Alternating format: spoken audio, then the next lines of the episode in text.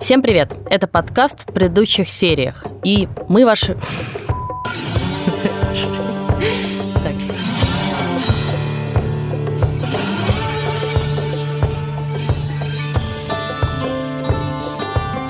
Всем привет! Это подкаст в предыдущих сериях, и мы его ведущие. Иван Филиппов, продюсер, автор канала «Запасаемся попкорном». И Лиза Сурганова, главный редактор «Кинопоиска».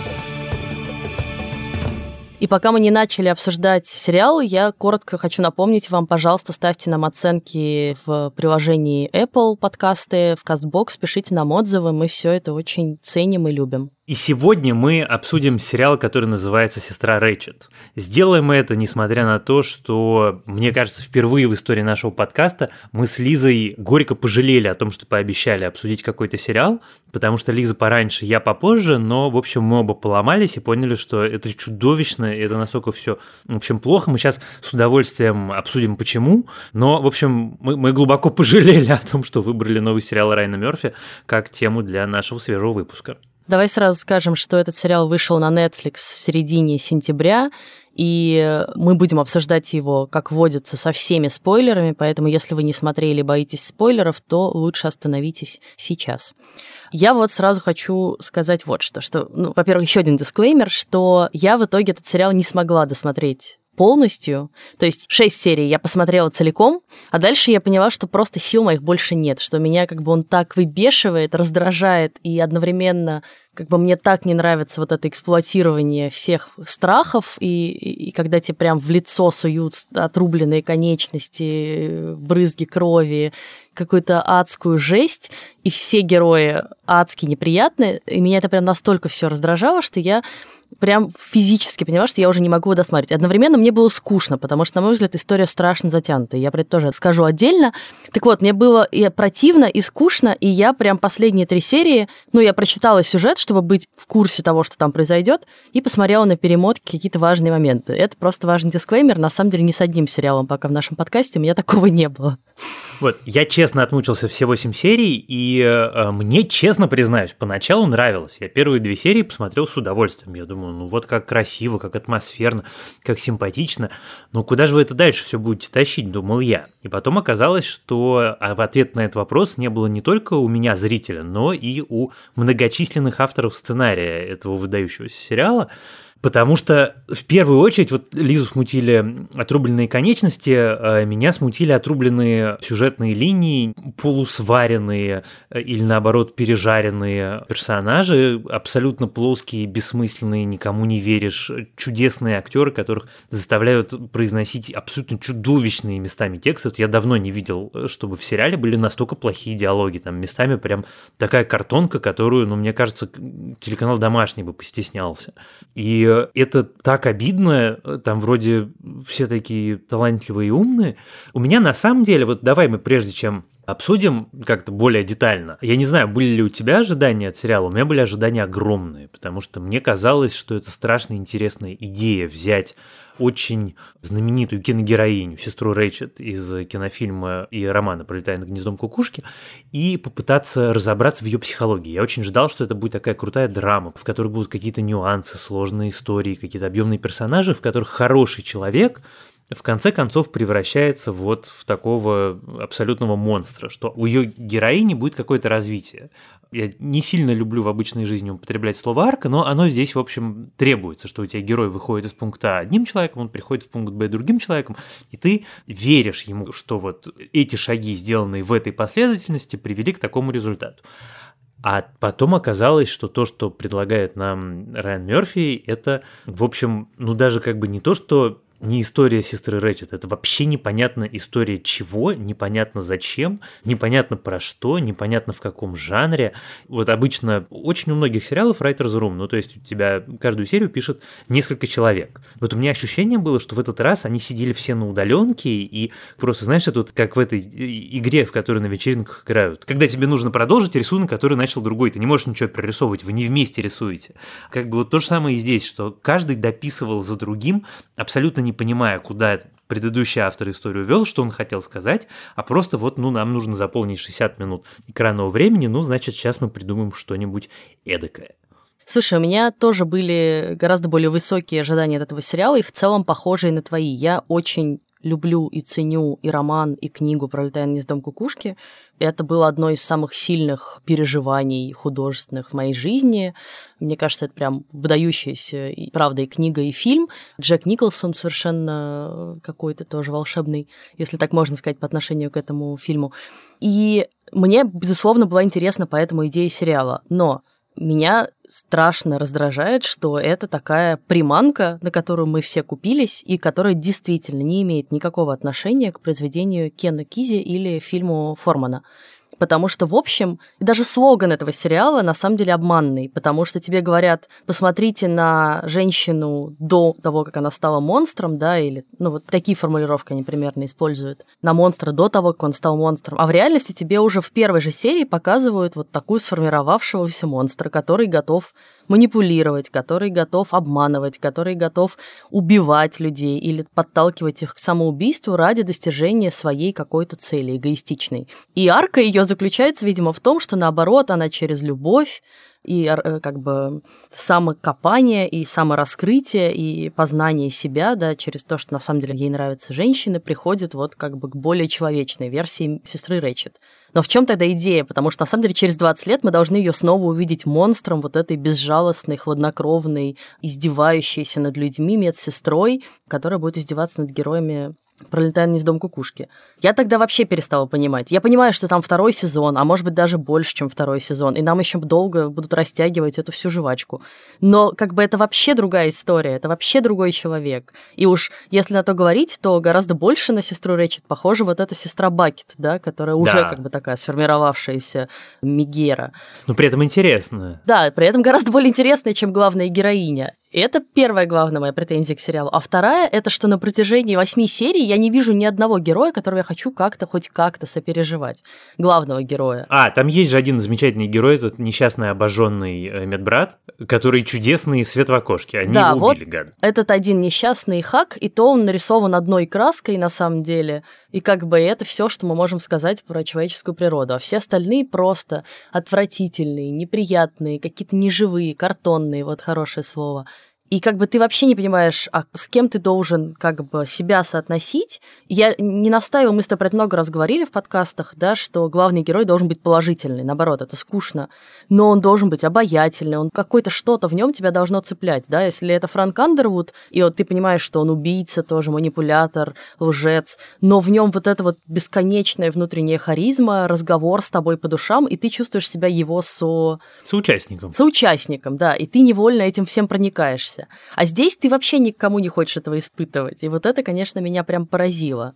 Ну вот э, я сразу подумал, сейчас мы с тобой разговариваем, про два примера того, как это можно сделать иначе. Условно, если мы хотим взять персонажа, который супер известен, который уже является собой цельный образ, который знают, может быть, любят, в случае сестры Рэчет вряд ли, но тем не менее, которые знают миллиона людей, ты рассказываешь его предысторию. Окей. Это история, которую недавно телеканал HBO проделал с э, адвокатом Перри Мейсоном. Они взяли героя, которого знают миллионы, который герой э, супер популярной книжной франшизы, там третье место после каталога Ики Гарри Поттера, и рассказывают его предысторию. К романам не имеет ровно никакого отношения, но при этом это такой очень цельный мостик, который перекидывается. Тебе рассказывают историю про то, как частный детектив, оказавшись в обстоятельствах там расследования чудовищного преступления, вдруг переквалифицируется в адвоката. И у каждого движения, у каждого решения, у каждого события, которое происходит с твоим героем, есть очень конкретное объяснение, и у тебя вот есть то, что я упомянул, путь из точки А в точку Б. Такой мостик между тем, что нам показывают сейчас, и тем, что мы знаем будет потом. Потом есть замечательный пример выдающегося, если не сказать гениального сериала «Лучше звоните Солу». Мы знаем, что это за герой. Мы его видели в Breaking Bad. Мы знаем, что это циничная сволочь, которая готова продать отца, мать, брата и э, домашних животных за деньги, и ну как бы у него нет ничего дорогого. И вот нам говорят, ребят, он не всегда таким был. Он был когда-то молодым, и он был идеалистичным, и он искренне хотел сделать мир лучше. Давайте посмотрим, как же он вдруг прошел путь от человека, старающегося делать доброе, до вот такого циничного мерзавца. Тоже абсолютно, в общем, резонная постановка вопроса и как бы выдающееся исполнение. В данном случае это гребаная манипуляция, и натурально никак иначе это назвать нельзя. И тут, наверное, знаешь, мне кажется, будет уместно вспомнить, откуда же сестра Рэчет взялась. Мне очень понравилась эта история. Я вообще не очень люблю предыстории про «Ах, я 10 лет мечтал экранизировать эту книгу», но тут просто очень классная она. Ты читала? Ты имеешь в виду сам сериал, в смысле? Да, да, да, да. Не-не, расскажи. Значит, студент киношколы по имени Эван Романски, заканчивая киношколу, думал о том, как бы привлечь к себе внимание в индустрии и как бы ему найти себе агента. Потому что первое, что нужно, второе – это репрезентация. Это кто-то, кто увидит в нем потенциал и будет разговаривать со студиями, продюсерами и всем на свете. И он в качестве, как сказать, упражнения подумал, а про какого персонажа, про которого все знают, могли бы снять сериал, чтобы узнать, что было до событий известных. Придумал сестру Рэчет, написал абсолютно для себя, просто чтобы показать сказать агентам, ребят, смотрите, вот я так умею писать. Одному агенту понравилось. Ему понравилось до такой степени, что он взял его в клиента. А потом этот же агент летел в самолете из Лос-Анджелеса в Нью-Йорк одним рейсом с актером Майклом Дугласом, которому принадлежат все права на роман Кена Кизи. Он, значит, подловил его на выходе из самолета и говорит, Майкл, у меня есть такая история, можно я тебе пришлю почитать? Прислал почитать. А дальше там такая абсолютно череда случайностей, и вот уже появляется Райан Мерфи, и вот уже 25-летний выпускник киношколы оказывается одним из э, сценаристов в гигантском, очень дорогом проекте с суперкрутыми актерами. И и эта история очень активно обсуждалась в американском твиттере, потому что ряд сценаристов и режиссеров, таких довольно именитых, они как-то и очень сильно возмутились, что вот, как же так, а где же, значит, здесь искусство, это все такой чистый функционал. И, с одной стороны, ты, в общем, их понимаешь, с другой стороны, ну, как бы авторам же нужно что-то делать в первый раз, а с третьей стороны, ты потом смотришь эту историю и понимаешь, что действительно это было придумано на уровне пилота что на уровне пилота первая серия там действительно очень хорошая. И на уровне пилота там все было классно, все было замечательно, но потом эта история пошла просто в разные стороны, просто, что называется, в разнос.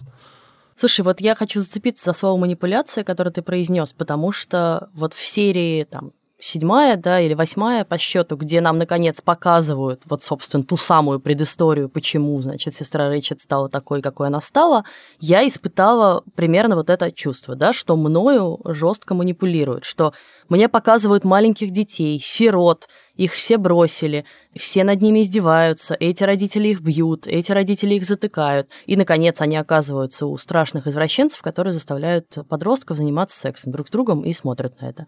И ты понимаешь, конечно, что в этот момент тебе хочется тоже взять какой-нибудь острый предмет и пойти всех мочить. И это там и происходит. Но, блин, но это настолько при этом в лоб рассказанная история, и как бы как еще можно заставить тебя сопереживать э, монстрам? Ну, покажи, да, что когда он был маленьким ребенком, на самом деле над ним издевался весь мир. Но при этом вот все, что происходит между этой историей, как бы между девочкой Рэчет, которая претерпела вот этот страшный абьюз, и женщиной, которая сама стала манипуляторшей, убийцей, как бы пропасть, и мы, опять же, не видим, на самом деле, как это сформировалось, да. Это очень, опять же, говорю, в лоб, скомканно рассказанная история, еще и проговоренная два раза, что меня отдельно выбесило, потому что и так кажется, что сериал затянут, а тут тебе сначала показали эту историю, вот вам театр, вот вам мы все это инсценируем, а потом она еще раз ее расскажет, все то же самое. Зачем? Ну вот главная моя претензия к сериалу, вообще не хватает тонкости. Все в лоб, все как бы на показ, бесконечный эпатаж, да. Если мы убиваем, то мы убиваем так, что просто как бы бы тебе самому становится тошно. Вот я в какой-то момент поняла, что я себя чувствую абсолютно как вот этот несчастный, значит, священник молодой, который там под кроватью спрятался и, и наблюдал все эти убийства, и у которого потом травма на всю жизнь. Это честно, вот все эти моменты с э, такой намеренной жестокостью я прям просто проматывала или смотрела, закрыв глаза, потому что я это не переношу, и мне кажется, что все эти вещи можно рассказывать иначе, да, а здесь тебе вот, чтобы тебе прям плохо стало, да, если мы показываем лоботомию, то мы обязательно тебе покажем ее всю, как череп раскрывают или как загоняют, э, значит, этот э, ломик для колки льда через глаз в голову человеку, как человек отрезает себе руки. Ну, в общем, все, все, что я не хочу видеть, мне здесь показывают. И в итоге за этим не остается никакой человеческой драмы. Наверное, единственный раз, когда я прям закрыл глаза, это как раз на лоботомии, остальное я вроде посмотрел. Хотя, мне кажется, что это очень точный образ, который ты сейчас придумала, что это вот мы лежим под кроватью и с ужасом смотрим на всю которая происходит вокруг. Да, да, знаешь, еще я придумала, что Райан Мерфи это вот эта героиня Шерон Стоун, которая носится везде с обезьянкой, обоями и только думает, как бы все красиво задекорировать, потому что с точки зрения сеттинга и декорации, и костюмов все идеально. Ну да, Но, конечно. Как бы, же... Все, что внутри, полный бред. У него всегда так. Слушай, ну я, кстати, вот знаешь, про что думал все время? Про то, что вот есть несчастный выдающийся актер Винсент Донофрио, который в этом э, сериале играет... Это даже не функция, это не нельзя функцией назвать, это просто вот лишенный каких-либо оттенков вообще сгусток черноты, этот кровожадный губернатор, одержимый властью политик, и ты смотришь на него, вспоминаешь его в сериале «Сорви голова», в котором он делал как раз то, чего не хватает, отчаянно не хватает сериалу «Сестра Рэйчет». Он играл сложного героя, злодея абсолютного, со сложным детством, которым ты как бы видел историю его детства, понимал, почему он такой, и это было так тонко, так круто. И серия «Кролик в, в юге», или как он там по-русски «Кролик в буране», она на самом деле у меня одна из любимейших вообще из всего современного телевидения, потому что это было там так придумано, сыграно и сделано, что ты в какой-то момент просто вот на 100% понимал и чувствовал эмпатию к главному абсолютно ужасному злодею э, супергеройского сериала. Это было такой прям высший пилотаж. Тут этого нет даже рядышком. Но, наверное, меня все-таки возмутило даже не это. Вот мы с тобой недавно обсуждали другой сериал Райана Мерфи, который называется «Голливуд». И между Голливудом и сестрой Рэчет на самом деле очень много общего визуально понятно, что они решены в одном и том же стиле, что у него вот эта вот манера актерской игры, ему кажется, что нужно как-то все это делать гораздо более в лоб и гораздо более, как сказать, открыто, без намеков и полутонов. Но в сериале «Голливуд» была выдающаяся вещь. Там было единство формы и содержания. У Райана Мерфи была история, которую он хотел рассказать. Он говорил, ребят, посмотрите, вот мир вокруг нас ужасен, а он мог бы измениться, если бы изменилась одна маленькая деталь. И вот я сейчас вам покажу, как выглядел бы мир, в котором эта деталь поменялась. И я был готов принять эти правила игры. Ну, окей, он там ванильный, сахарный, там, он лишен тех, как сказать, оттенков и нюансов, которые нам дороги в современной телевизионной драме. Но я понимаю, ради чего это делается, я понимаю суть высказывания. Здесь, черт, это двигается от истории про то, что нельзя жить чужую жизнь, что отказываться от собственной сексуальности чудовищно и губительно, до рассуждений про гуманность или негуманность смертной казни с промежуточными остановками в истории про эволюцию науки психиатрии и про что эта история решительно непонятно. Там этичность эвтаназии, ну черт, ребят, про что, скажите мне. Мне понравилась мысль в одной из рецензий, которую я прочитала, что в реальности это все история любви, что вот это вот все как бы бесконечная страшная обертка, реки крови, и все для того, чтобы рассказать нам историю, значит, пары, которая наконец нашла друг друга и уединилась где-то на берегах Мексики. Но в целом это тоже было бы красиво, если бы они на этом закончили, они явно не собираются на этом заканчивать. Но худшие диалоги в этом сериале у главных героинь. Я переживал за их романтические отношения, я хотел переживать за их романтические отношения, но это самое плохо придуманное, самое плохо написанное. Вот натурально у меня ощущение, что эти две несчастные актрисы, они стоят, смотрят друг на друга и говорят, что мы вот две, в общем, не последние актрисы американского кино и телевидения. Что мы тут делаем, что мы делаем, что мы говорим. И вот это ощущение, оно как бы вот прям сквозь экран тебя захлестывает. Но в реальности, конечно, это не так, потому что я читала интервью с Сарой Полсон, и она страшно воодушевлена этой ролью. Она рассказывает, как она ее там выбивала из Райана Мерфи, что она прочитала, значит, первую страницу пилота и сказала, если я не буду сниматься, то я устрою такую истерику, что вам мало не покажется. И он ей сказал, ну ты готова много лет, значит, вот пахать. И там уже прям, ты уже видишь, что все, они реально уже несколько сезонов придумали и все дела. Э, каждый день будешь работать, значит, и одну и ту же роль, ты не сможешь менять роли, один и тот же персонаж. И она такая, да, я готова. Ну, в общем, мне кажется, что то ли мы с тобой что-то не понимаем, то ли люди немножко сошли с ума. Да не, она прекрасная актриса. Смотреть на нее, ну, как бы вот когда ты смотришь на это, как на отдельные этюды актерской игры. Вот э, я сейчас изображу эту эмоцию, верю. Я сейчас изображу эту эмоцию, верю. Я сейчас сделаю самую криповую сцену, предваряющую секс в истории современного телевидения. Это вот в начале, когда она с этим своим соседом, э, и вместо сексуальной фантазии она рассказывает ему про их жизнь. Или вторая сцена, когда они сексом занимаются, когда она рассказывает, как она режет ему ноги. Тебя накрыла боль. Она была невыносимой. Невыносимой. Ой. Боже, как больно.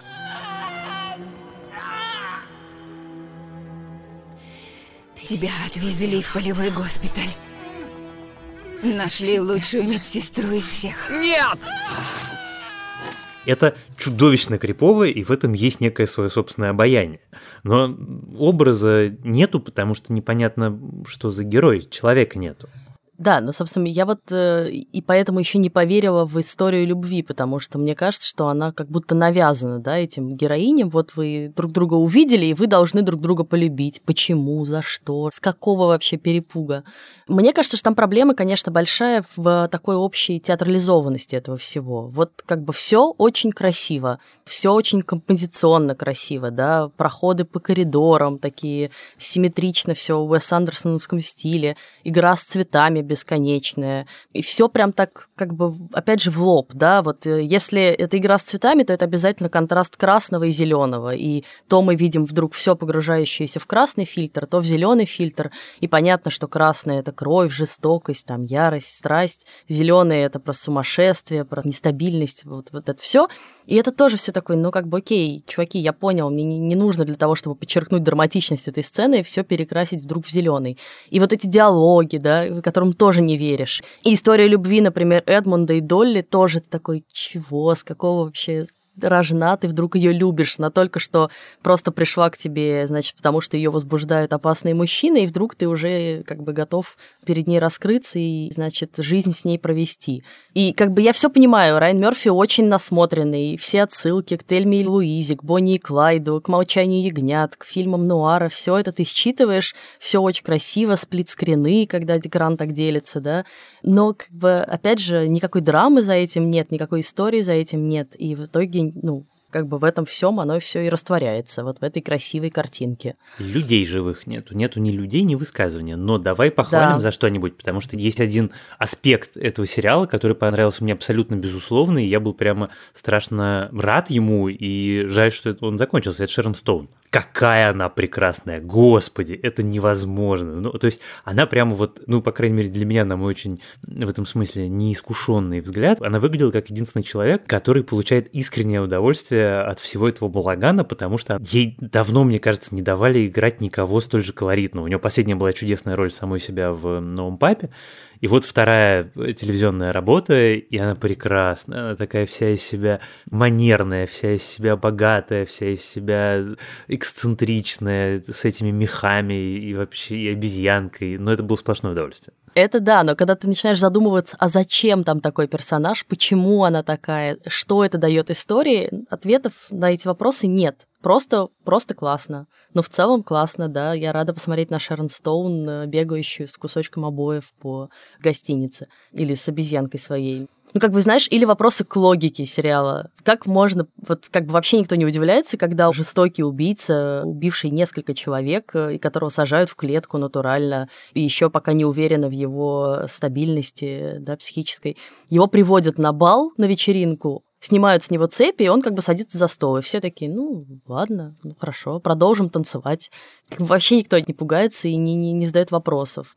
Или как бы медсестра, которая разъезжает, значит, на шикарной машине, меняет наряды, как перчатки буквально. Все ее, значит, эти перчатки же прекрасно сочетаются с цветом пальто, платьев, брючных костюмов, э, юбочных костюмов. Просто такой парад мод. Очень красиво. Вот за это я готова похвалить сериал. Просто стиль у Райана Мерфи на высоте. Но ты вообще в это все не веришь. А декорации, а локации, а пейзажи эти невероятно красивые. Там какая сумасшедшая да, Калифорния. Да, мотель на обрыве над, над морем тоже очень красиво. Да, я бы в нем жил.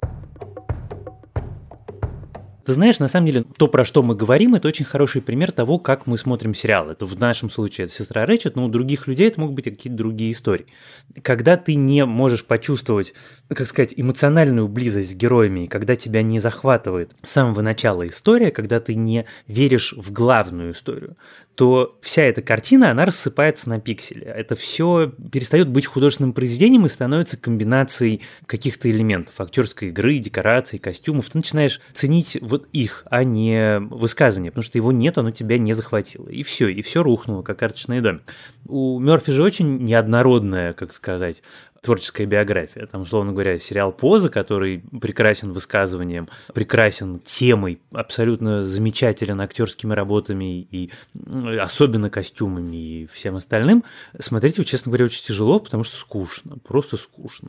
Или «Политик», который, наоборот, мне очень нравится, хотя он периодически там немножко раздражает, но это очень интересное, очень неожиданное, свежее сатирическое высказывание про, как сказать, жажду власти, такое с неожиданным углом. Или «Голливуд», или американская история ужасов, или история про убийство Джанни Версачи. Это все очень разные истории, которые, понятно, их объединяет визуальный стиль Мерфи, и понятно, что всюду есть очень важные для него темы, связанные с ЛГБТ-проблематикой, но они очень неровные. Все-таки вот Рэчет, пожалуй, мне кажется, худший его проект, прям худший. Еще там занятно, что ты видишь те серии, которые он сам снимал, они при режиссуре сильнее. Это видно, потому что он как-то умеет собирать э, своих актеров, умеет как-то правильно все сказать, задать и выстроить, что оно все начинает тихонечко работать в кадре. А когда его нету и замысел не чувствуется, то оно просто все идет. Не буду заканчивать. Вот я помню, как в одном из прошлых выпусков ты радовался, что у Райна Мерфи много проектов на Netflix, и теперь мы будем видеть его часто, и вот в этом году сразу несколько. И мне кажется, что ровно это и проблема, на самом деле. Когда у тебя три проекта за полгода выходят, как бы что-то провиснет. И вот, к сожалению, мы попались ровно на это. Мне кажется, что чтобы действительно делать яркие, талантливые работы, надо все-таки давать себе самому тоже паузу, потому что, ну, так просто нельзя. Ты сам свой стиль уже тоже начинаешь эксплуатировать, да, потому что здесь очень много действительно от Голливуда, вот какого-то полного трэша, происходящего в таких красивых декорациях. Но мы это уже видели тоже. А главная проблема, что даже вот когда ты берешь очень сложную тему, в итоге она тоже там теряется, потому что я это видела, кстати, много в каких рецензиях, эту претензию, что в итоге вот вся история про душевно больных людей, да, про людей с психическими заболеваниями, рассказана так стереотипично, что тебе кажется, что либо как бы они все реальные психопаты, и сейчас тебя будут убивать, и как бы к этому и приводит психическое заболевание, либо, значит, им нельзя помочь никак. И в итоге тоже им сложно сопереживать. И это тоже очень ну, странно. Там, на самом деле, я бы сказал, даже не стереотипичное, а прямо такое безграмотное описание психических заболеваний, потому что это тот момент, когда в финале возвращается пациентка, страдавшая расстройством личности, как это называется, диссоциативное расстройство личности, да. что у нее множество внутри нее разных личностей обитает, и в этом месте ты прям отчетливо понимаешь, что автор путает вот это расстройство психическое совершенно настоящее с одержимостью демонами, потому что она не может обладать теми знаниями, которыми обладал доктор. Это так не работает. Это прям натурально такой совсем хоррор. И, ну, как бы тебе остального, наверное, было мало. В этом месте ты уже просто хочешь заорать на экран, что, чуваки, ну, остановитесь. Ну, пожалуйста, ну, так нельзя. И вот, вот знаешь, а... что меня еще смутило здесь? Что вот тебе показывают все эти чудовищные методы лечения, но как бы при этом герои их же используют в каких-то своих целях. И, например, когда тебе сначала показывают э, вот эту полную э, ада историю, значит, про то, как женщин пытаются лечить от гомосексуальности тем, что их просто практически заживо варят в очень горячей ванне, а потом в этой же ванне, значит, убивают как бы плохого героя, но он-то норм, его можно сварить заживо, потому что он плохой, то у тебя просто уже как бы полное смешение. То есть вы как бы вообще-то с этим ок. Ну, зависит от человека в целом, видимо. Ну да, да. И опять-таки, это входит в прямое противоречие с э, пафосом рассуждений и споров про смертную казнь. Ну, то есть он, как это по-английски говорится, all over the place. И, наверное, мне кажется, что тут будет уместно сказать, что, дорогие наши слушатели, обычно мы предупреждаем вас, что мы обсуждаем сериал с всеми спойлерами, чтобы не испортить вам удовольствие от просмотра, а в этот раз, мне кажется, будет уместным предупредить вас, не тратьте 8 часов своей жизни, оно того прям не стоит. Вань, ты это очень классно сказал в самом конце подкаста. То есть люди уже потратили потратили 8 часов своей жизни, скорее всего, и еще сейчас 40 минут на наш подкаст. Ты такой, ну, пожалуй, Я надеюсь, не что... надо было. Я надеюсь, что наш подкаст все-таки они не будут считать бессмысленной тратой жизни, потому что мы очень вдохновенно ругали художественное произведение одного из лучших шоу-раннеров современности. И мне кажется, наш подкаст получился немножко более цельным и, как сказать, содержательным, чем Ладно, сериал. давай не будем сами себя нахваливать, потом мы превратимся Но... потом в Райна Мерфи тоже. Нет, ну просто ты видишь выражение моего лица ироничное, полное сатиры и ага. самосарказма. А пользователи потом пишут в комментариях, какой же Ваня Что Ваня сноб. сноб, да, ужас. Ладно, давай на этом завершим обсуждение э, сериала «Рэйчет», вызвавшего у нас такую бурную реакцию. На самом деле, в общем, я думаю, что это тоже хорошо, потому что иногда сериалы у тебя вызывают гораздо меньше эмоций, и тогда, в общем, не очень понятно, что обсуждать. Такое тоже бывает. А в следующий раз мы для разнообразия, как это называется, поднимемся из пучин безумия Райана Мерфи к вершинам комедии хорошего настроения с обсуждением нового сериала платформы Apple TV+, который называется «Тед Лассо». Это такой будет нехарактерный для нас выпуск, где мы будем разговаривать про футбол, Лиза про футбол все понимает, я про футбол ничего не понимаю. А комедии мы, в принципе, редко обсуждаем, так что, мне кажется, может получиться симпатично. И, в принципе, сериал про хороших людей, про жизнелюбие, про человеколюбие. Я прям, знаешь, вот на самом деле я поняла, что я хочу его обсудить, досмотреть и обсудить после того, как я посмотрела Рэйчет, что меня настолько как бы это опустило в какую-то пучину ада, что я хочу что-нибудь хорошее. Можно мне теперь, где людям не отрезают ноги и руки и не загоняют ничего в глаз, ну и так далее, в другие части тела, пожалуйста. Вот, я очень получила удовольствие, на самом деле. За один день его досмотрела. Пожалуйста, ставьте нам оценки в Apple Podcast, пишите нам отзывы там и в CastBox, пишите нам письма на почту подкаст собакакинопоиск.ру. Еще можно добавляться в нашу группу в Фейсбуке, она тоже называется в предыдущих сериях, и писать, что вы думаете о сериале «Сестра Рэчет» или о сериале «Тед Лассо», чтобы мы тоже это учли в обсуждении. А можно еще советовать нам классные сериалы. Кстати, напишите нам, что вы думаете о сериале «Тегеран», который тоже вышел на платформе Apple TV+, потому что мы с Ваней собираемся его посмотреть. Да. С вами были Лиза Сурганова и Иван Филиппов. А помогали нам в записи этого подкаста продюсер Женя Молодцова и звукорежиссер Геннадий Фин. Пока. Пока.